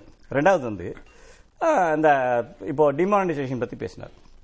ஒரு விஷயம் என்னால் நிச்சயமாக சொல்ல முடியும். அரவிந்த் மாயாராம் அப்படின்னு சொல்லிட்டு ஒரு பினான்ஸ் செக்ரட்டரி இப்ப அரெஸ்ட் ஆனார். அந்த விஷயம் தமிழக ஊடகங்கள்ல எந்த அளவுக்கு வந்ததுன்னு தெரியல. அவர் எதற்காக அரெஸ்ட் ஆனார்னா நம்முடைய நாசிக்ல நோட் அடிச்ச மெஷினை பாகிஸ்தானுக்கு வித்ததுல அவருக்கு ஒரு முக்கிய பங்கு இருக்கு. அப்ப இருந்த பினான்ஸ் மினிஸ்டர் நம்ம ஊர் பினான்ஸ் நம்ம ஊருக்காரர் தான் அப்ப பினான்ஸ் மினிஸ்டராகவும் இருந்தார். அந்த விஷயம் வந்து இப்ப சிபிஐ அரெஸ்ட் பண்ணிருக்குது அந்த மாதிரியான ஒரு விஷயம் அதாவது நம்முடைய நாட்டுடைய நோட் அடிக்கிற மிஷினை பாகிஸ்தானுக்கு கொண்டு போய் விற்கிற மாதிரியான ஒரு விஷயம் நிச்சயமாக இந்த அரசாங்கத்துல நடக்கவே நடக்காது. அது நான் கேரண்டியோட சொல்ல முடியும் எவ்வளவு- எவ்வளவு நோட் இருந்தது அது மாதிரி? பாகிஸ்தான்ல இருந்து கள்ள நோட்டுகள் இந்தியாவிற்கு வந்தது அப்படிங்கிற விஷயத்த வந்து தொடர்ச்சியாக காங்கிரஸ். ஆட்சி காலத்திலேயே அது? ஒப்புக்கொள்ளப்பட்ட ஒரு விஷயம். மும்பை துறைமுகத்துக்கு வந்தது. காங்கிரஸ் கட்சியினர் ஆட்சி காலத்துல தொடர்ந்து பாகிஸ்தான்ல இருந்து கள்ள நோட்டுகள் இந்தியாவிற்கு வருகின்றன அப்படிங்கிற ஒரு விஷயம். RBI ஒப்புக்கொள்ளப்பட்ட ஒரு விஷயம். இந்த ரெண்டு விஷயத்துக்கு நான் பதில் பெற்று வந்துடுறேன். லட்சுமி ராமச்சந்திரன். இது வாட்ஸ்அப் யூனிவர்சிட்டி ரூமர். இந்த மாதிரி செய்தி வந்தது. அவங்க சொன்னாங்க எங்க வாட்ஸ்அப்ல எங்க குரூப்ல இந்த மாதிரி எங்க அபார்ட்மெண்ட் குரூப்ல இந்த மாதிரி பேசிட்டாங்க அப்படிங்கறதெல்லாம் இந்த மாதிரி நடந்ததுன்னா ஒழுங்கா இன்வெஸ்டிகேஷன் எடுத்து ப்ரூவ் பண்ண சொல்லுங்க. சும்மா அவங்க சொன்னாங்க இல்ல, இவங்க அதெல்லாம் சொன்னாங்க. அரவிந்த் மாயாராம் இதெல்லாம் யாரு? சொல்லக்கூடாது. அரவிந்த் மாயாராம் வரிசையா உங்களுடைய பினான்ஸ் வரிசையா செக்ரட்டரி கொடுத்ததெல்லாம் அதுக்கு என்ன பதில் சொல்றீங்க? ஒரு பினான்ஸ் செக்ரட்டரி உங்களுடைய பினான்ஸ் செக்ரட்டரி அரெஸ்ட் ஆயிருக்காரு மேடம் இது வாட்ஸ்அப் யூனிவர்சிட்டி கிடையாது. CBI FIR arrest charge charge of selling selling the selling the Indian அந்த இந்தியாவில் நோக்கம் அடிக்கிற மிஷினை விற்கிறாரு இது வாட்ஸ்அப் யூனிவர்சிட்டி கிடையாது. தயவு செஞ்சு நீங்க திரும்ப திரும்ப வந்து ராகுல் காந்தி பேசுற மாதிரியே பேசிட்டு இருக்காதீங்க. வாய்க்கு வந்தபடி உங்க வாட்ஸ்அப் யூனிவர்சிட்டில வர நியூஸ் எல்லாம் எவிடன்ஸே இல்லாத பேசக்கூடாது. அப்ப இருந்த பினான்ஸ் மினிஸ்டருக்கும் அதுக்கும் என்ன சம்பந்தம் இல்ல இல்ல நீங்க அரண்மனை விசுவாசங்கிறது தெரியுது. உங்களுடைய அரண்மனை விசுவாசத்தை வந்து அரண்மனை பாத்துப்பாங்க நீங்க வாட்ஸ்அப் யூனிவர்சிட்டிங்கிற வார்த்தையெல்லாம் வந்து சொன்னீங்கன்னா அரவிந்த் மாயாராம் வந்து நீங்க ஜஸ்டிஃபை பண்றீங்களாங்கிறதா என்னோட கேள்வியாக இருக்கும் இல்ல இப்போ நரேந்திர மோடி பதட்டப்படுறாரு நீங்க. அரவிந்த் மாயாராம்ன்ற பேரை கேட்ட உடனே நீங்க ஏன் பதட்டப்படுறீங்க? நீங்க சொன்ன அரவிந்த் மாயாராம் உங்களுடைய கட்சிக்காரர் கிடையாது. பினான்ஸ் செக்ரட்டரியா இருந்தவர். ஒரே ஒரு நிமிஷம். இங்க நாடுல ஒரு டிவி சேனல்ல வலதுசாரிகள் வந்து ஒரு பண்ணிட்டு இருக்காங்க நினைச்சு பதட்டப்படுறேன். லட்சுமி, ஒரு நொடி. கலாநிதி. அரவிந்த் பாயராம் உங்க கட்சிக்காரரா மேடம்? அது சொல்லிடுங்க. நான் பேசுறேன். இவர் இவங்க வச்சு நான் பதில் இல்லையா? நிச்சயமா லட்சுமி உங்களுக்கு நான் நேரம் தர்றேன் நிச்சயமா தரேன். கலாநிதி ஒரு வரியில குறுக்கிட்டீங்க சொல்லுங்க. இல்ல ninety nine percent of the money அந்த மணி வாஸ் ரிகவர்ட் அப்படின்னு சொல்லி போட்டாங்க. And it has already been proved that இந்த demonetisation was useless and it was a very costly and it took so many lifes and it was a wasteful move அப்படின்றது வந்து பலரும் அதை ஒப்புக்கொண்டு விட்டார்கள். நீங்க வந்து அதை வந்து ஒரு இப்ப இது மாதிரி ஏதாவது ஒரு செய்தி ஒண்ணு சொல்றீங்க. இந்த செய்தி எனக்கு தெரிஞ்சு நீங்க அது உங்க குரூப்புக்குள்ளார மேடம் சொன்ன மாதிரி நீங்க நீங்களே அனுப்பிக்கிட்டு நீங்க பேசிக்கலாம். கிடையாதா சார்? இல்ல, மன்னிக்கணும். சாரி அரவிந்த் மாயாரம் ஒரு கிடையாதா. அவர் மேல இருக்க குற்றச்சாட்டுகள். சொல்றீங்களா நீங்க? ஒரு- நிமிஷம் நான் பேசி முடிச்சிடுறேன் சார். நீங்க. அப்படி வந்து. பிரிண்ட் பண்ணி இருந்தாங்க அப்படின்னு இருந்ததுன்னா அப்போ உங்களுக்கு ரிகவர் ஆனது வந்து ஹண்ட்ரட் ஹண்ட்ரட் பிப்டி பர்சன்ட் அப்படின்ற அளவுக்கு எல்லாம் வந்திருக்கணும். அதாவது நாங்க இந்தியாவில் அடித்த நோட்டுகள் நூறு நூறு சதவீதம் என்றால் நீங்க சொல்ற மாதிரி நோட்டா அடிச்சுட்டு இருந்தாங்க. பாகிஸ்தான்ல இருந்து அடிச்சு அடிச்சு கண்டெய்னர் கண்டெய்னரா அனுப்பிக்கிட்டு இருந்தாங்க அப்படின்னா அப்போ உங்களுக்கு வந்து இங்க இருக்கிற நோட்ஸ் வந்து ஹண்ட்ரட் பிப்டி பர்சன்ட் எங்களுக்கு திருப்பி வந்துச்சுன்னு இல்ல நீங்க உங்க ஸ்டேட்மெண்ட் வந்திருக்கணும். அது என்ன நைன்டி நைன் பர்சன்ட் வந்திருக்கு அப்படின்னா நீங்கள் இதில் வந்து கள்ள நோட்டு அப்படின்றது இதுக்கு ஒரு ப்ரூஃபே கிடையாது. நீங்க ஆர்பிஐ ரிப்போர்ட்டை தயவு செய்து படிங்க நீங்க. இந்த மாதிரி அலிகேஷன்ஸ் வைக்கிறதுக்கு முன்னாடி. நீங்க சொல்ற செய்தி லட்சுமி உங்களுக்கு நான் விரிவாக நேரம் தரேன். லட்சுமி ராமச்சந்திரன் ஒரே ஒரு கேள்வியை மட்டும் சேர்த்துக் கொள்கிறேன். இந்த கூட்டாட்சி மத்திய மாநில அரசுகள் உறவுகளை பற்றி எல்லாம் பேசும்போது நிறைய மாநில அரசுகளை கலைத்தது தொண்ணூறு முறை அதில் ஐம்பது முறை இந்திரா காந்தி. அப்படிப்பட்டவர்களோடுதான் யாரை கலைத்தார்களோ அவர்களோடையே கூட்டணி. தேசியவாத காங்கிரஸ் கட்சி கம்யூனிஸ்டுகள் திமுக என்றெல்லாம் கூட பேசியிருக்கிறாரே. அதற்கான பதிலையும் சேர்த்து சொல்லுங்க நிச்சயமா. அந்த அந்த நீங்க கேட்ட கேள்விக்கு கடைசியா பதில் சொல்றேன். பாக்கி சார் வந்து நம்ம பிரதமரோட பிஜேபி அரசாங்கத்துக்கு ரொம்ப சப்பக்கட்டு கட்டுறாரு சோ அது அவர் எழுப்பின அந்த கேள்விகளுக்கெல்லாம் பதில் சொல்லணும். சோ முதல் விஷயம் அவர் என்ன சொன்னாருன்னா திரு ராஜ்நாத் சிங் அவர்கள் அதாவது ஆ, நம்ம டிஃபென்ஸ் மினிஸ்டர் அவர் என்ன சொன்னாருன்னா நோ மேஜர் டெரர் அட்டாக்ஸ் அப்படின்னு சொன்னாரு. ஊடகங்கள் என்ன கேட்டாங்கன்னா மேஜர் டெரர் அட்டாக்ஸ்னா என்னங்க? அப்படின்னு கேட்டாங்க. ரெண்டு பேர் செத்தாவா? இருபது பேர் முப்பது பேர் அதை ஏதாவது அளவுகோல் இருக்கா? அப்படின்னு சொன்னாரு. ராஜ்நாத் சிங் அவர்களே வந்து நோ மேஜர்னு சொன்னாரு? ஆனா நம்ம பாக்கி சார் வந்து டெரர் அட்டாக்ஸே ரெண்டாயிரத்தி பதினாலுலயும் டெரர் அட்டாக்ஸே நடக்கல. அப்படின்னு ஒரு க- கருத்தை சொல்லிருக்கிறாங்க அப்படின்னு ஒரு விஷயத்த சொல்லியிருக்காரு பப்ளிக் மெமரி இஸ் வெரி ஷார்ட்னு சொல்லுவாங்க. மக்களோட நினைவு வந்து ரொம்ப கம் கம்மியா இருக்கு அப்படிங்கறத வந்து அரசியல் கட்சிகள் வந்து பயன்படுத்துவாங்க அப்படின்னு சொல்லுவாங்க. திரு பாக்கி சார் வந்து அதை ஏன் பயன்படுத்தணும்னு நினைக்கிறாருன்னு எனக்கு தெரியல. அவர் அடுத்த எலெக்ஷன் நிக்க போறாருன்னு தெரியல. ஏன்னா நான் வரிசையா லிஸ்ட் பண்ண போறேன். நீங்க ஒரு கூகுள் பண்ணாலே இது எவ்வளவு பெரிய பொய்? ராஜ்நாத் சிங் அவர்கள் வந்து சொன்னது எவ்வளவு பெரிய பொய்ன்னு வந்து நிறைய இடத்துல ஃபேக்ட் செக் பண்ணிருக்காங்க வரிசையா லிஸ்ட் பண்ண போறேன். புல்வாமா பட்டான்கோட் ஊரி மொஹரா நாகர நக்ரோட்டா சுக்மா அதுக்கப்புறம் காஷ்மீர்ல வந்து அந்த ஷோபியன் அப்படிங்கிற இடத்துல காஷ்மீரி பண்டிட்ஸ் வந்து அங்க இருக்க முடியல. அவங்களுக்கு எவ்வளவு தொல்லைகள் வந்து கிராஸ் பார்டர் டெரரிசம்னால அதனால அந்த ஊரை விட்டு எப்படி வந்துட்டாங்க? இது இப்ப இருக்கிறது ஒரே ஒரு ஃபேமிலி அப்படிங்கறத ஊடகங்கள்ல வந்து ரொம்ப பரவலா ரிப்போர்ட் செய்யப்பட்ட ஒரு விஷயம். நான் வந்து க- சைனால இருந்து நடக்கிற தாக்குதல்கள் பத்தி நான் சொல்லவே வேணாம். அருச் அருணாச்சல் பிரதேஷ் சிக்கிம் கல்வான் வேலியை பத்தி திரு பாக்கி சார் அவர்களுக்கு வந்து ஞாபகம் இருக்கான்னு தெரியல. எனக்கு ஞாபகம் இருக்கு. இன்றைக்கு அங்கே எய்ம்ஸ் பல்லாயிரம் கோடிக்கான திட்டங்கள் இதெல்லாம் நீண்ட கால அடிப்படையில் மாற்றங்களை ஏற்படுத்தாதா? என்ன இல்ல அங்கே தொடங்கப்படவிருக்கிற எய்ம்ஸ் பல்லாயிரம் கோடி ரூபாய் மதிப்பிலான திட்டங்கள் இவையெல்லாம் நீண்ட கால அடிப்படைக்கானது என்றுதானே அவங்க சொல்றாங்க. எவ்வளவு அவங்க சைனா வந்து எவ்வளவு உள்ள வந்துட்டாங்க எத்தனை குடியிருப்புகளை அவங்க வந்து செட்டப் பண்ணிருக்காங்க அப்படிங்கறதெல்லாம் பரவலா எல்லா ஊடகங்களையும் ரிப்போர்ட் பண்ணிருக்காங்க ஒரு சும்மா ஒரு கூகுள் பண்ணாலே எல்லாருக்கும் போய் தெரியும். உள்ள வந்துட்டாங்க. அதை வந்து மூடி மடக்கிறதுனால உண்மை வந்து உண்மை இல்லைன்னு ஆயிடாது ஓகே இது ஃபர்ஸ்ட் அவர் சொன்ன அந்த டெரர் அட்டாக்கான பதில் இது. ரெண்டாவது இவர் வந்து ஒரு கேபிட்டலிசம் அப்படின்னா குரோனி கேபிட்டலிசம் அப்படிங்கிறது கிடையாது. ரெண்டும் ஒண்ணு கிடையாது. கேபிட்டலிசம்னா என்ன? தனியார் நிறுவனங்களுக்கு ஒரு ஒரு இக்கோ சிஸ்டம் ஒரு நல்ல ஒரு சூழ்நிலை உருவாக்க உருவாக்கி தரணும். எல்லா அரசாங்கத்தோட கடமை. அது வந்து மத்திய அரசாங்கமும் அது செய்யணும் மாநில அரசாங்கமும் செய்யணும். ஏன்னா என்ன ப- ஒரு என்ன நல்ல ஒரு சூழ்நிலைனா என்ன அர்த்தம்?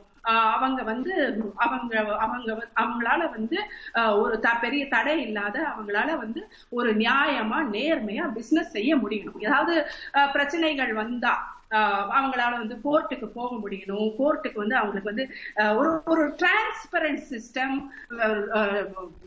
rule of law இருக்கணும்.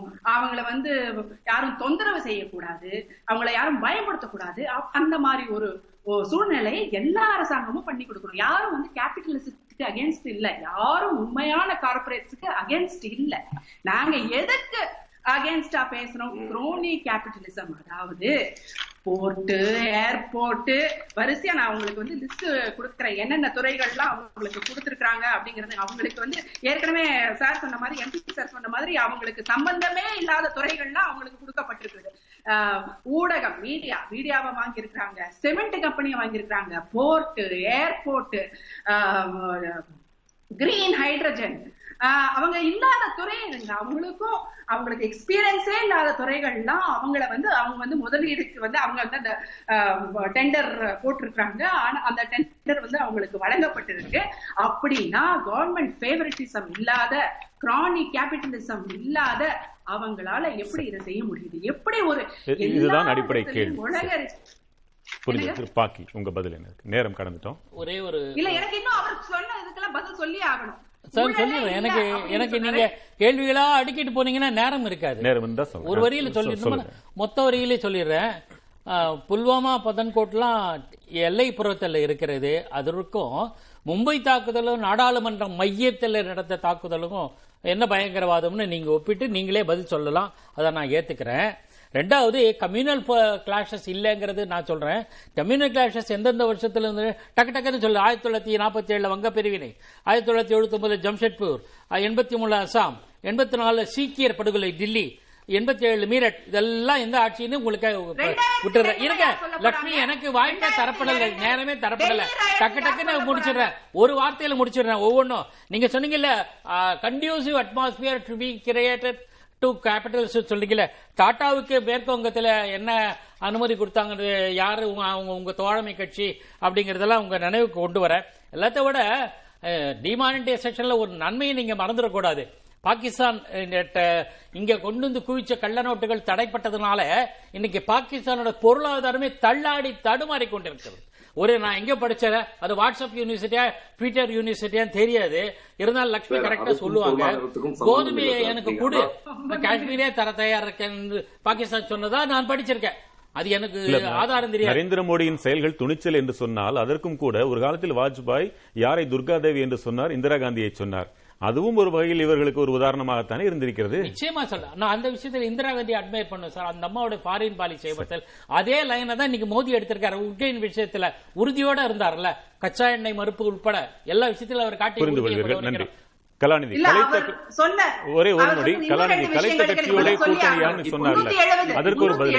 இல்ல ஒரு ஒரு தகவல் மட்டும் சொல்லிடுறேன். ஆனந்த் மரியம் அப்படின்னு சொல்லிட்டு ஏதோ ஒரு ஒருத்தர் வந்து கள்ள நோட்டு அடிக்கிறதுக்கு மிஷினை வந்து கொடுத்து இது மாதிரி அப்படியே கள்ள நோட்டு அப்படியே கண்டெய்னர் கண்டெய்னரா வந்ததுன்னு சொன்னாங்க. தயவு செய்து அந்த நியூஸ் எடுத்து படிச்சு பாருங்க. நான் எடுத்து படிச்சு பார்த்தேன். அவர் வந்து சம் இரெகுலாரிட்டி அப்படின்றதுக்காக தான் ஏதோ அரெஸ்ட் ஆயிருக்காரு. அது கூட எப்படின்னா ஒரு ரிட்டையர்ட் அதிகாரி. அவர் அந்த பாரத் ஜோடோ யாத்திரையில சென்று இருப்பதனால் அதை தேடி பிடிச்சி யாரோ ஒரு ஆளை கம்ப்ளைண்ட் கொடுக்க சொல்லி பண்ணியிருக்காங்க.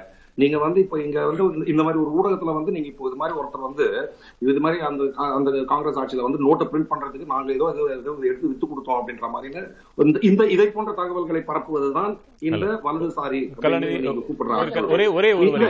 நான் கேட்கிறேன் நீங்க ஏன் ஒரு பிஜேபி அரவிந்த் மக்கள் தேடி ஏன் நீங்கள் இந்த- விவாதத்திற்கு அழைக்க மாட்டீங்க மக்கள் தேடி எடுத்து அதை PMK அப்படின்னு நான் வரேன். இது வந்து இது எப்படின்னா ஆர்எஸ்எஸ் மென்டாலிட்டி தான் இது. நாளைக்கு ஏதாவது கேட்டா இங்க ஆர்எஸ்எஸ்ஸே கிடையாது அப்படின்னு சொல்ற மாதிரி இங்க வந்து பேசுபவர்கள் யாராவது பிஜேபிக்கோ இல்லாட்டி மோடி அவர்களுக்கோ அக்கௌண்டபிளான பர்சன்ஸ் அப்படின்றதுக்காக கலாநிதி, ஒரே ஒரு வரியில் பதில் கூட்டணியா இவர்கள் வந்து சும்மா ஒரு இடத்துல வந்து ஒரு ஏதோ அந்த வாட்ஸ்அப் செய்தியை வந்து நேரம் கடந்துட்டோம். வேதவாக்கா வச்சுக்கிட்டு நேரம் கடந்துட்டோம், கலாநிதி. லட்சுமி, ஒரு- பேச சொன்னீங்கன்னா இந்த சில மாதிரி வரிகள்ல தவறான முடிங்க. கருத்துக்கள் தான் தொடர்ந்து பரப்பப்படும் லட்சுமி ரெண்டு விஷயம். நீங்க நீங்க certificate கேட்ட கேள்விக்கு கொடுக்குறீங்க நான் இல்லையா பதில் சார்? சொல்லிடுறேன். அவர்- அவரை போன்ற ஒரு அதிகாரி சிறந்த அதிகாரி இல்லை நீங்க மாநில அரசாங்கங்களை வந்து கலைக்கிறது அப்படிங்கிறது மாநில. அரசாங்கங்களை கலைக்கிறது அப்படிங்கிறது மிகச்சிறந்த அதிகாரி கிடையாது. லட்சுமி லட்சுமி ஒரே ஒரு. பேசுறேன். மாநில கலைக்கிறதுங்கிறது வந்து ரெண்டாயிரத்தி நாலுல இருந்து ரெண்டாயிரத்தி பதினாலு வரைக்கும் நடந்ததா ஏதாவது ஒரு இன்ஸ்டன்ஸ் சொல்லுங்க எஸ் ஆர் பொம்மை கேஸுக்கு அப்புறம் அந்த ஜட்ஜ்மெண்ட்டுக்கு அப்புறம் அந்த மாதிரி. ஒரு விஷயமும் நம் ஜனநாயகம் உங்களால பண்ண நிப்பாட்டிட்டீங்க. அது வரைக்கும் பண்ணீங்க. பின்னோக்கி மோடி அரசாங்கம் கொண்டு போயிட்டு இருக்கு இப்ப எம்எல்ஏகளை வாங்கி மாநில அரசாங்கங்களை வந்து இந்த மாதிரி குறுக்கு வழியில கவிழ்த்து நம் அரச நம்ம டெமோக்ரஸி நமது ஜனநாயகத்தை பின்னோக்கி கொண்டு போயிட்டு இருக்காங்க இன்னொரு விஷயம் முன்னூத்தி எழுபது சரத்து. அது வந்து காஷ்மீர் அப்படிங்கிறது வந்து ஒரு பிரின்ஸ்லி ஸ்டேட் அதாவது அது வந்து ஒரு மன்னர் கடியில இருந்த ஒரு சாம்ராஜ்யம். அந்த சாம்ராஜ்யம்.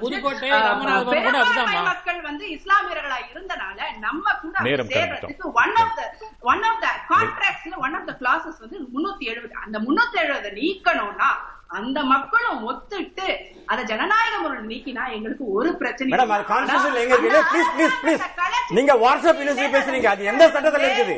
அரசியல் சாசனம் முன்னூத்தி எழுபது நீக்கிறதுனா அந்த மக்கள்கிட்ட ஒப்புதல் வாங்கணும்னு எந்த கான்ஸ்டியூஷன்ல சொல்லிருக்கு நீங்க கொண்டு வந்த கான்ஸ்டியூஷன்லயே இல்லையே. இப்ப நீங்க நீங்க தானே வாட்ஸ்அப் யூனிவர்சிட்டி பத்தி என்ன எழுபது பத்தி அம்பேத்கர் என்ன சொன்னாரு மற்றொரு நீங்க அம்பேத்கருக்கு. தெரியாம மறைமுகமா ஒளிச்சு ஒளிச்சியில கொண்டு வந்தீங்க விவாதத்தை நாம் தொடரலாம் இன்னொரு அது. ஜனநாயகமே கிடையாது. நால்வருக்கும் 370 கொண்டு நன்றி வந்து ஜனநாயகமே மற்றும் ஒரு கிடையாது. பேசு நிகழ்ச்சியில் மீண்டும் சந்திக்கலாம் வணக்கம் எதிர்த்து பேசிட்டு நாட்டுல மக்கள் தங்களுடைய பங்களிப்பை அளிக்க வேண்டும்